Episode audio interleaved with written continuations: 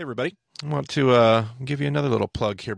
Вначале у нас есть небольшое сообщение от нашей команды переводчиков. Мы очень рады то, что вы слушаете наш подкаст. Вы, наверное, заметили, что мы чаще начинаем пользоваться машинным переводом, и успехи искусственного интеллекта дошли достаточно далеко, что уже не хочется морщиться при каждой фразе переведенного текста. Сейчас качество выросло до того уровня, что количество машинных ошибок сопоставимо с количеством ошибок, которые совершает человек. Поэтому, если у вас есть комментарии, свои соображения и предложения, пожалуйста, напишите нам по адресу bemarussian собачка gmail.com. А теперь, собственно, сам эпизод. Всем привет! Прежде чем начнется сам эпизод, хотел бы сделать одно небольшое объявление. У нас здесь, в проекте Бема, происходит много интересного. Наш подкаст набирает популярность, и это прекрасно. У нас замечательные слушатели. Мы очень ценим ваш интерес и очень рады, что число слушателей растет с каждым днем. Это восхитительно, и мы стараемся найти лучший способ управлять тем, что происходит. Такое ощущение, что популярность растет экспоненциально, и нам хотелось принести максимальную пользу тому, что происходит. Я постоянно размышляю о том, как быть эффективным в этой части моей работы. Ведь подкаст — это только небольшая часть того, что я делаю каждую неделю. Я трачу 5, максимум 10 часов в неделю, и объем электронной почты постоянно увеличивается. Но сейчас я хотел бы обсудить вопросы финансирования. И пусть это не прозвучит так, что мы хотим устраивать марафон сбора пожертвований. Я не хочу, чтобы каждый наш подкаст превращался в сбор средств, And we have about five to 7,000 of you that are listening to this podcast like in real time. You're going to hear this podcast this week. Um... Но сейчас, когда мы перешли на новый хостинг, мы видим более точную статистику. Мы понимаем, с какой аудиторией работаем, и мы видим, что примерно 5-7 тысяч человек слушают наш подкаст буквально в день выхода эпизода. Мы тоже видим, сколько людей начинают слушать с самого начала каждую неделю. И поэтому, наверное, где-то 20-30 тысяч человек находятся в той или иной стадии прослушивания. И что удивительно, мы не видим финансового роста, который мог бы соответствовать увеличению числа слушателей. Несмотря на рост аудитории, объем пожертвований, поддерживающих наше служение, не увеличивается. Тем не менее, сейчас мы наблюдаем небольшой рост и искренне благодарны тем, кто поддерживает нашу работу. Мне еще предстоит решать вопросы, как найти возможность нанять дополнительных сотрудников. Сейчас у нас есть Марти, который тратит на эту работу 5-10 часов в неделю. Есть бренд, который работает на добровольных началах. Но я надеюсь, что скоро он начнет работать на нас на полную ставку. И вот какая штука. У меня есть средства, чтобы оплачивать труд бренда какое-то время. Однако в долгосрочной перспективе нам нужно найти решение этой проблемы. Нам необходимо поддержать то, что мы здесь делаем, и я хочу, чтобы бренд мог стать частью нашей команды. И часто люди, думая о поддержке нашей работы, думают, что нужно найти 50-100 долларов в месяц. И это хорошо, мы всегда рады значительным ежемесячным или крупным ежегодным взносом. Но теперь, когда у нас есть такой большой объем слушателей, даже небольшая сумма может сделать разницу tell you what ten dollars a month could do. We have like five to seven thousand people listening to our podcast right now in, in real time. If uh, if everybody gave like ten dollars a month, Uh, в настоящее время наш подкаст слушают примерно 5-7 тысяч человек. Если каждый найдет возможность вносить 10 долларов в месяц, то я хоть и не математик, могу прикинуть, что получится 50 тысяч долларов ежемесячно. Это значительная сумма. И я понимаю, что не каждый может позволить себе пожертвования. И я ни в коем случае не хочу упрекать, что кто-то слушает Бема и не отправляет денег. Я просто хочу предложить вам подумать, что может быть 10 долларов в месяц — это сумма, которую вы могли бы выделить. Если стоимость одной-двух чашек хорошего кофе не будет для вас проблемой вписать в свой бюджет как помощь для нас, чтобы поддержать то, что мы делаем, мы будем вам очень благодарны. У нас не такая большая команда, как в Bible Project у Тима Маки. Мы стараемся управлять теми средствами, которыми Бог благословил нас. И нам важна ваша поддержка. Tools that are out there. That's amazing. Um, we have some administrative systems that we're going to work within here in my job. So uh, we're going to do that. So I want to encourage you to consider if you've got room uh, to help us out. Because actually, if all of you, uh, we, we don't need $50 a month, $100 a month. Now, listen, some of you out there can do that. We, we could really, we could really use a $50 a month supporter or, or two or a hundred И еще раз, это просто предложение задуматься о такой возможности. Мы не говорим о суммах по 50-100 долларов в месяц. Я понимаю, что кто-то может позволить себе такое, и нам всегда очень полезно, когда кто-то может жертвовать в таких объемах. Но если у вас есть возможность, скажем, 5 или 10 долларов найти в месяц, учитывая количество слушателей нашего подкаста, это вместе будет впечатляющая помощь. И я не хочу, чтобы кто-то чувствовал себя виноватым. Я надеюсь, вы продолжите слушать наш подкаст. Keep listening. But if you can help and want help, uh, please do that. We're going to put our link in the show notes of this podcast where you can go. And what you want to do is you want to uh, go to that link. The link is going to take you to our ministry team page there at Impact Campus Ministries. And you just want to find Bayma Ministry. Find Bayma Ministry on the first drop down there. Bayma Ministry on the first drop down menu. And uh, just select that and set up a recurring gift uh, for $10 a month. Но если вы можете и хотите помочь, в примечаниях к этому эпизоду мы разместим ссылку. Она приведет вас на страницу нашей команды Impact Campus Ministries. Там есть выпадающее меню, где можно выбрать служение Бема и установите комфортный для себя ежемесячный взнос. Спасибо, что нашли возможность послушать краткую справку о наших финансовых вопросах. Обещаю, я не буду говорить об этом каждую неделю. Но еще раз хочу сказать, насколько мы благодарны за вашу поддержку. Спасибо вам, друзья. Добро пожаловать на подкаст под названием «Бема». У микрофона Марти Соломон и я его соведущий Брэн Биллингс. Сегодня мы поговорим обо всем, что мы видели в книге «Деяний» и посмотрим на это в контексте всего повествования. Мы завершаем большую историю и закладываем основания для богодохновенных посланий Нового Завета. uh. И прежде чем мы начнем, обратите внимание, сегодня у нас есть презентация. Если ваше приложение для подкастов поддерживает главы, слайды будут появляться на экране. Я, правда, не знаю, насколько они будут соответствовать нашим главам, но в любом случае мы будем обсуждать именно их. Они послужат текстовым пособием к тому, что мы будем обсуждать. uh. Что бы я делал без Брента и его способности объяснять технические детали? When you did, you wouldn't be able to read it. We'll get uh, we'll get back to the um, the pictures uh, soon. I'm sure. Yes, lots of session four content. So there is a presentation though, so feel free to click on that. Um, uh, it's going to be a short episode today. We don't have a lot of words today, um, but that but that doesn't mean like there's a presentation because there's actually some really И у нас скоро будут фотографии снова. Но, во-первых, у нас сегодня презентация, а во-вторых, сегодняшний эпизод будет коротким. Это может быть короткий эпизод, но содержание, которое мы в него вкладываем, надеюсь, будет полезным. Um, uh, we're not going to be reading any Bible passages unless something comes to us and we end up reading it spontaneously. We don't have any planned text today. That means Brent's going to have to chime in with his own thoughts, like. У нас нет запланированных отрывков из Библии. И, может быть, сегодня Брент будет перебивать меня, как я всегда перебиваю его. Поэтому давайте начнем, поговорим о книге Деяний. Сегодня мы ее завершаем и переходим к оставшейся части Нового Завета, ко всем остальным посланиям. И поэтому нам нужно поговорить о большом Божьем повествовании, которое мы видим в Священном Писании. На нашей первой сессии, как мы говорили, Брент, с чего все начинается? Все начинается с предисловия. И затем идет введение. И это все мы находим в книге Бытия. И дальше мы говорили, что в исходе начинается повествование. И это повествование мы назвали сказом о двух царствах. Как мы их называли? Империя и Шалом. Excellent. If this is all ringing some bells, ancient session one stuff, uh, we need to circle back to that today. This is a really important time to do that. Um, Надеюсь, наши слушатели помнят об этом, и это хорошее время к этому вернуться. В самом начале нашего обсуждения книги «Деяний» я сказал, что это эпилог, написанный ранней церковью. Я хотел бы объяснить, что я имел в виду. Если вернуться в начало, мы читали первые 11 глав Бытия и говорили, что это, как только что Брент сказал, предисловие. Это предисловие к Божьему повествованию. У нас будет ссылка на этот эпизод в примечаниях. Это эпизод номер 7. Episode seven. episode seven, so you can go back and, and listen to that if you wanted to review that. Можно вернуться и послушать. Давно это было.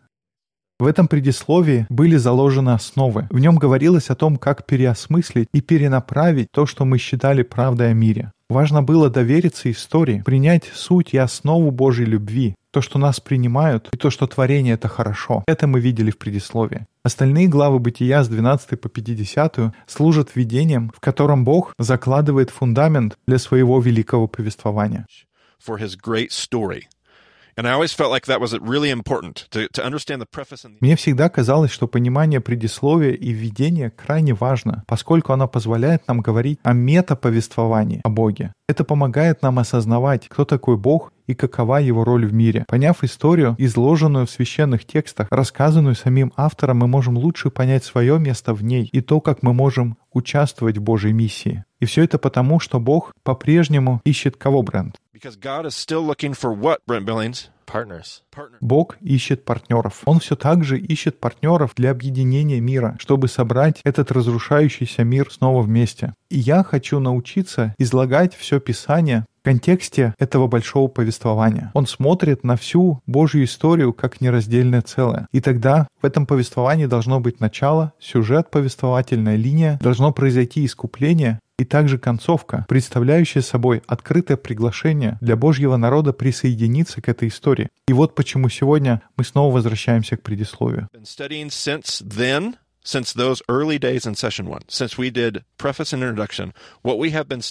Итак, есть предисловие, потом идет введение, и за ним следует само повествование. Я представляю себе повествование как история о двух царствах. Империя против шалома. Основная сюжетная арка повествования заключается в исходе и освобождении, которые в итоге приводят к восстановлению.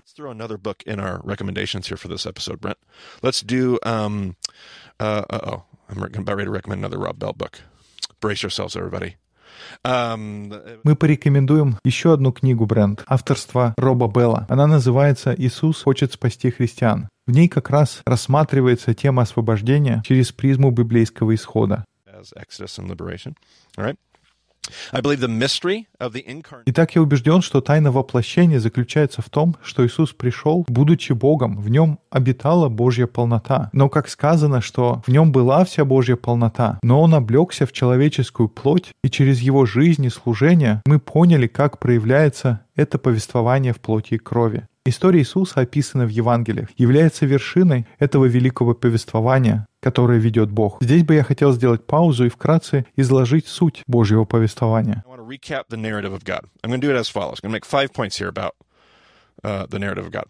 First one God writes a preface И это будет звучать примерно так. Во-первых, Бог пишет предисловие, чтобы помочь нам сформировать наше понимание мира. Мы понимаем, кто Бог, кто человек, что Бог делает в этом мире и как нам к этому относиться. Это первое. Второе. Во введении Бог закладывает основу для своей великой истории. Он представляет нам семью, с которой он решил сотрудничать, и их потомков. Они упрямый народ, исполненные огня. Мы для этого какое слово использовали, Брент? У них есть хуцпа. У них есть хуцпа и готовность довериться истории, несмотря на многочисленные ошибки и весьма сомнительный характер. Они не идеальны, некоторые из них впутываются не на шутку. Даже лучшие из них порой выкидывают такие вещи, что просто диву даешься. Однако именно их способность доверять истории отличает их от всех других персонажей, с которыми мы до сих пор встречались. Итак, у нас есть предисловие и вступление. И затем Бог начинает свое великое повествование. Оно начинается в исходе. Это выход из Египта, и он приглашает свой народ в миссионерское партнерство, чтобы показать миру, кто такой Бог. Это те самые уроки, которые мы усвоили в предисловии и видели во введении. Мы видим, как эти главные герои учатся быть единой нацией. Они падают и встают, и в итоге поддаются искушению империи. Они теряют основную линию истории, и Бог наказывает их, напоминая о том, что такое исход и какой должна быть история. После усвоения нескольких важных уроков народ Божий стремится воссоздать новый иудаизм, новый физический Иерусалим и новый еврейский народ. И когда снова приходит искушение, появляется множество вопросов о том, как правильно реагировать. Здесь мы говорим об эллинизме. И следующий, четвертый этап в эту яркую, динамичную культурную дискуссию приходит воплощенный Христос. И это становится кульминационным моментом всего повествования. God wraps himself in flesh, Сам Бог облекается в плоть, и мы вместе с автором погружаемся в гущу самой истории. Он показывает, что значит жизнь жизнью исхода. Доверять этой истории настолько, чтобы обрести свободу. Вы свободны распоряжаться своей жизнью. Вы свободны отдать ее во благо других. Это самый чистый образ. Воплощенная Тора, воплощенный текст возвращает нас к величайшим моментам начала, когда Иисус становится идеальным примером того, каким был Авраам в его самые лучшие моменты. Иисус становится живым воплощением полностью реализованного потенциала человечества. Мне понравилась эта последняя фраза. Можешь повторить?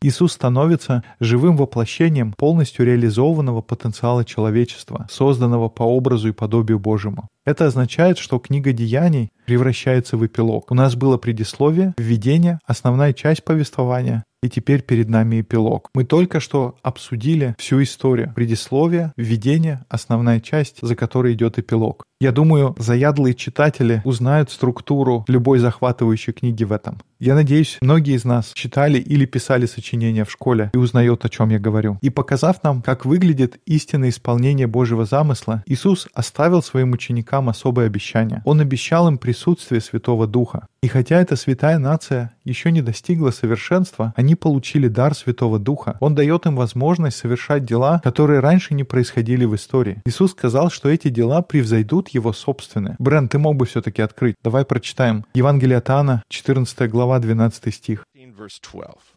Very truly, I tell you. Истинно, истинно говорю вам, верующий в меня, дела, которые творю я, и он сотворит, и больше сих сотворит, потому что я к отцу моему иду.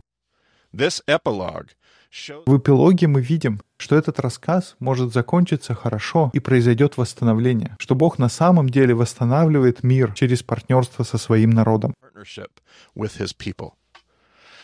Если кратко описать эту сюжетную арку в литературных терминах еврейских писаний, то я бы сказал так, что после приглашения Бога, после того, как Он определил, какие будут отношения, после испытаний и установления заветных отношений со своим народом через Тору, мы становимся свидетелями постоянной эволюции разрушения этих отношений. Что это были за книги, Брент? What was that, Brent? The prophets. The prophets. And this Это была часть, которую мы называли пророки. И затем шел Ктувим. Это были писания. Дальше иудеи развивают иудаизм и адаптируют его для эпохи после Вавилонского изгнания. Они пытаются понять, как им, как сообществу, следует реагировать на события, происходящие вокруг них. После этого Бог появляется на сцене и воплощается в Евангелиях. И в конце этого повествования мы видим книгу Деяний, которая является эпилогом. На слайде будут Тора, Невиим, Ктувим, Евангелия. Это все развитие еврейской традиции. this story, including the epilogue, is far from wrapped up with a tidy bow. Однако история, включая эпилог, еще далека от завершения. Ее рано упаковывать, заворачивать и ставить на полку. Еще множество чего предстоит выяснить. Нужно понять, история еще не закончена. Полное восстановление еще не достигнуто, оно только стало виднеться где-то в перспективе. Остальная часть истории еще не написана. Как отреагирует народ Божий? И мы как будто снова возвращаемся к предисловию. Будет ли народ Божий безупречен? Нет. Это хаос. Если почитать эпилог после ухода Иисуса, стал ли народ Божий совершенным? Нет, это по-прежнему такой же хаос. Но теперь хаос уже внутри. Sure. that thing, uh, a spirit-filled.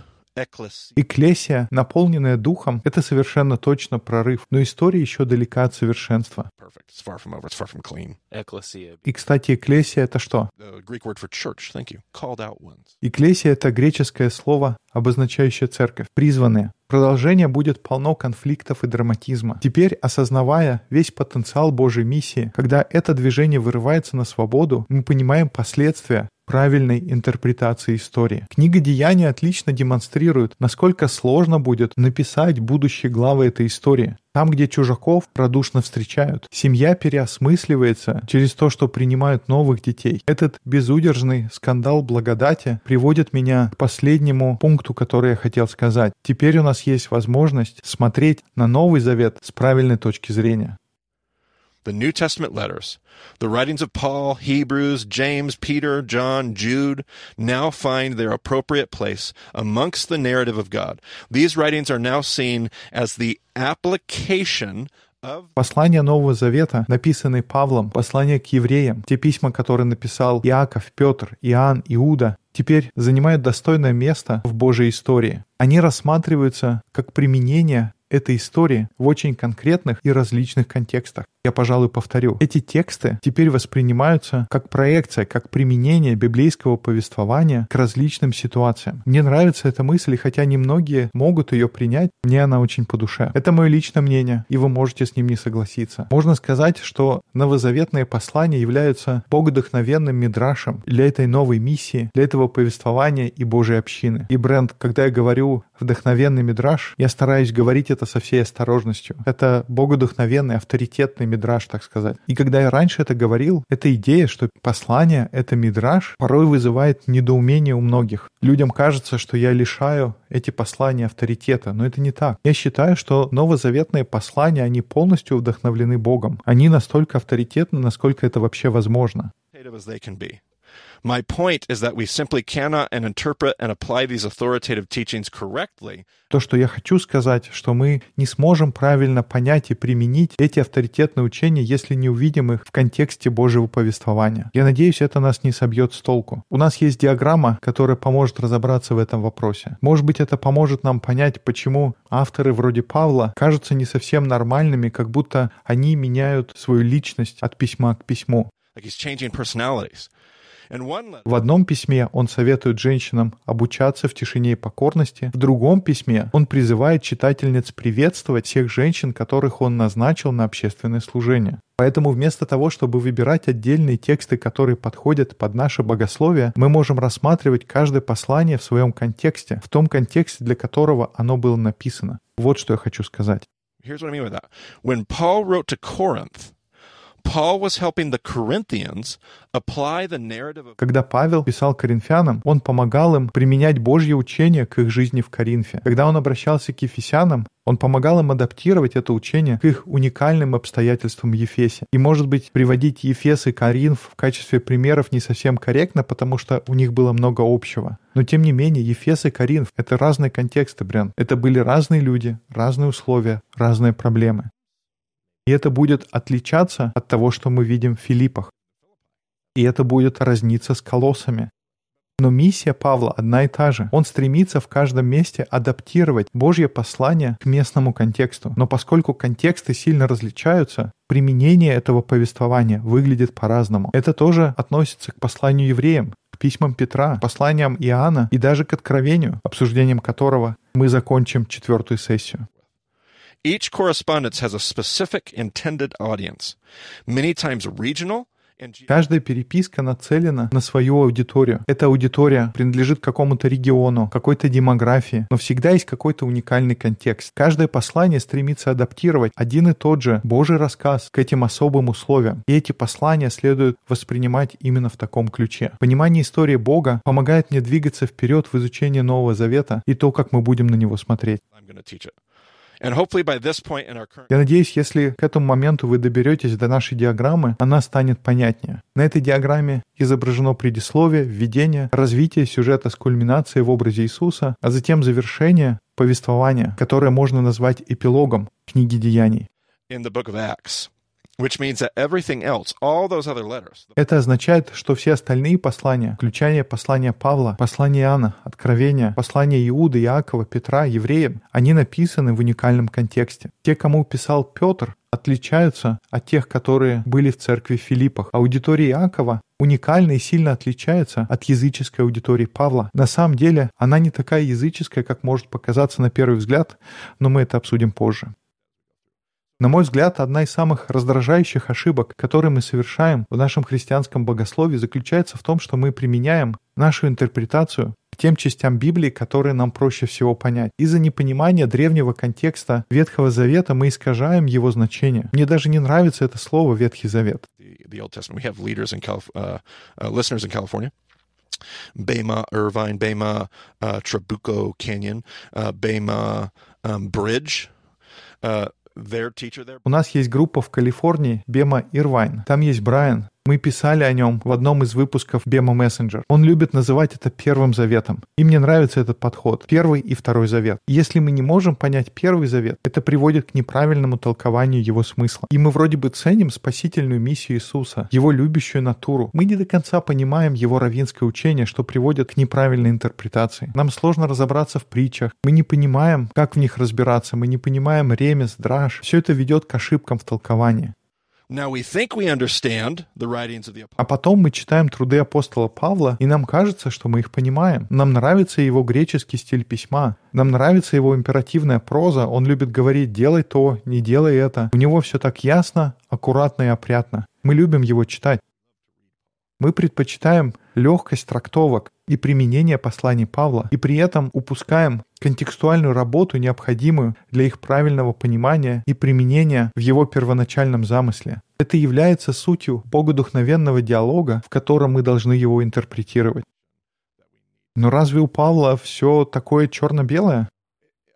Мы хотим его так читать, но мы потом увидим, что это вовсе не так. Даже в переводе не всегда понятно. Я все могу, но не все идет мне на пользу. Как это понимать? У нас будут трудности с применением, но для нас текст все равно легко читается. И мы должны быть крайне осторожны в этом вопросе. Я уже приводил слова Брайана Макларена. У нас будет книга в ссылках к этому эпизоду. Она называется «Новый вид христианства». У него есть такое выражение. Мы приняли Иисуса как нашего Спасителя, но сделали Павла нашим Господом. Нам нравится идея спасения через Иисуса, но у него какие-то странные иудейские раввинские подходы, и мы не знаем, что делать с его учением. Читать Павла гораздо проще. Он более понятный и близкий греческой культуре, поэтому мы сделали Павла нашим Господом, а Иисуса нашим Спасителем. When we have the order of Jesus and Paul correct, it allows us to Но когда мы правильно понимаем роль Иисуса и Павла, это помогает нам видеть Христа там, где Он должен быть. Это вершина и самое истинное откровение Божьего замысла. Мы посмотрим на нашу первую книгу в Новом Завете, когда будем читать послание Галатам. Это отличный пример важности понимания контекста. Когда мы обсуждали деяния, мы говорили о регионе Галатия. И как ты думаешь, Брент, был ли это уникальный регион? Конечно, это совершенно не похож на другие места в Азии, куда направляется большинство других посланий. Если мы сохраним правильный контекст, то поймем, почему Павел говорит именно то, что мы там видим, и почему его слова отличаются от того, что написано в послании римлянам. Мы нашли очень изящный способ систематизировать все послания Павла и создать единую теологию, но в итоге мы не видим правильной картины. Нам потребуется усилия, определенная работа, чтобы сохранить все эти диалоги и этот контекст и интерпретировать их через призму Христа. Теперь, после третьей сессии, когда у нас есть понимание Евангелий. Мы знаем об Иисусе, мы хотим посмотреть, что произойдет, когда мы принесем это новое скандальное Евангелие в контекст Азии и Малой Азии, этого греко-римского мира эллинизма. Что случится, когда мы начнем применять это Евангелие в этом мире? Вот на что мы посмотрим. That Bema messenger you referenced, by the way, is uh, number three. Кстати, вестник Бема, Бема Мессенджер, про который ты говорил, это было третье по счету письмо. Мы добавим ссылку в примечаниях к подкасту. Ну что ж, а если вы хотите получать будущие выпуски Bema Messenger, подпишитесь на него на сайте bemadiscipleship.com. Там есть вся необходимая информация о подкасте. Там можно связаться с нами и найти дополнительную информацию. Спасибо, что слушали подкаст под названием Бема. До скорых встреч в эфире.